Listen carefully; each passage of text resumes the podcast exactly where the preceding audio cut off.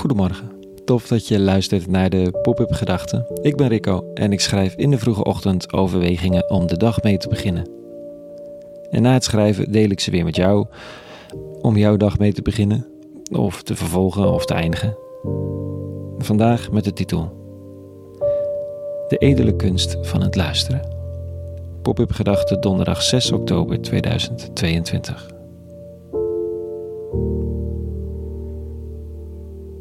Het verhaal dat de ander me vertelt gaat verder, maar ik weet het al lang.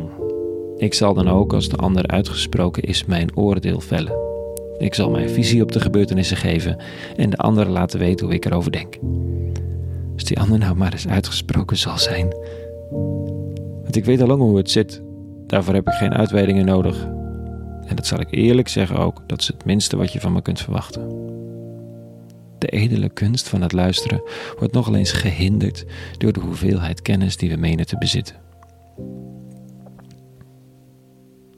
Afgelopen week was er een christelijk bandje dat het niet zag zitten om te komen optreden. Ze cancelden hun show omdat de dominee van de kerk die het concert had georganiseerd homo is. En hij zou er zijn om met de aanwezigen te bidden. Nogal wie is, dat is een taak. En het was ook niet dat hij net uit de kast kwam, deze dominee. Hij komt regelmatig in het nieuws om zijn werk en ook nog omdat hij in Amsterdam notabene getreiterd werd door hangjongeren vanwege zijn homoseksualiteit. Nu is het bandje met een aardige fanbase in een deel van christelijk Nederland gebroedelijk naast de treiteraars gaan staan om op ogenschijnlijk keurige wijze deze dominee net zo knijterhard te cancelen. Waarom? Wat gaat hier mis? Oh, en is het niet een beetje makkelijk om zo'n beetje in een pop-up gedachte te kruisigen voor deze conservatieve zonde?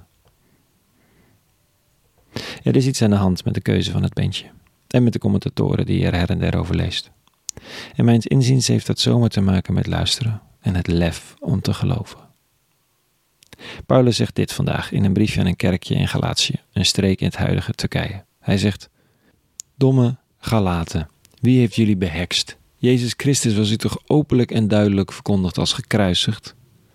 Dit wil ik alleen maar van u horen. Hebt u de geest ontvangen door de wet te volbrengen of door gelovig te luisteren.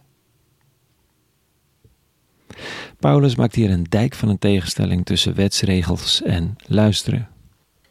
En illustreert dat door te verwijzen naar de gekruisigde. Wat me vandaag op de gedachte brengt dat de wet blijkbaar kruisigen op de naam heeft staan.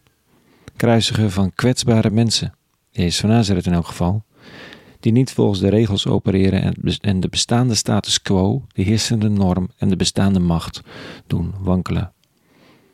En de heersende norm is in Nederland ook anno nu, zeker in wat conservatiever christelijk Nederland, uitgesproken hetero.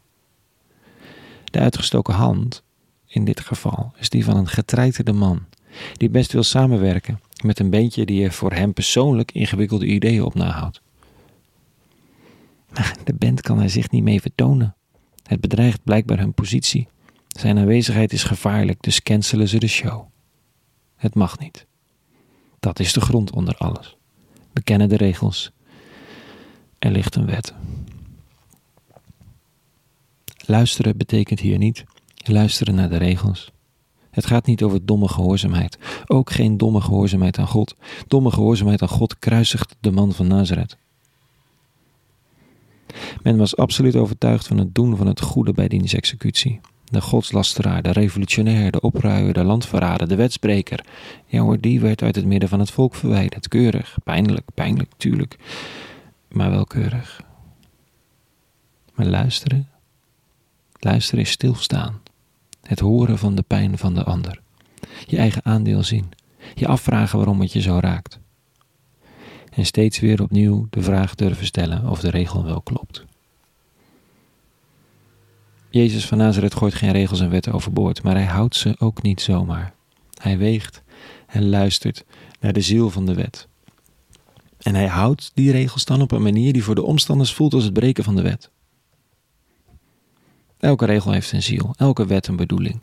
En de vrijheid nemen om te luisteren betekent dat je de vrijheid neemt om wat je denkt dat klopt en hoe je het altijd hebt geleerd in vraag te stellen. Want we worden niet gered door het goede te doen of door het goed te doen. We worden gered door te geloven in het goede, zeggen de teksten. Het goede dat als een levende aanwezigheid in ons huist en om ons heen waart. Een geest, de geest van de rabbi, die bestaande zekerheden binnenste buiten keert, in opdracht van de grote wet van de liefde, die voor de maker van de wereld en de liefde voor de naaste. Misschien is het voor ons of voor mij makkelijk om het te illustreren aan de hand van het genoemde beentje. Toch ligt de vraag mij voor, waar ik liever de regel volg dan luister. Wanneer mij de moed ontbreekt om bestaande structuren te bevragen op hoop van zegen. Geloof is moed en vertrouwen op nieuw gegeven inzicht. Tot zover de pop-up gedachten van vandaag. Een hele goede donderdag gewenst en vrede. En alle goeds.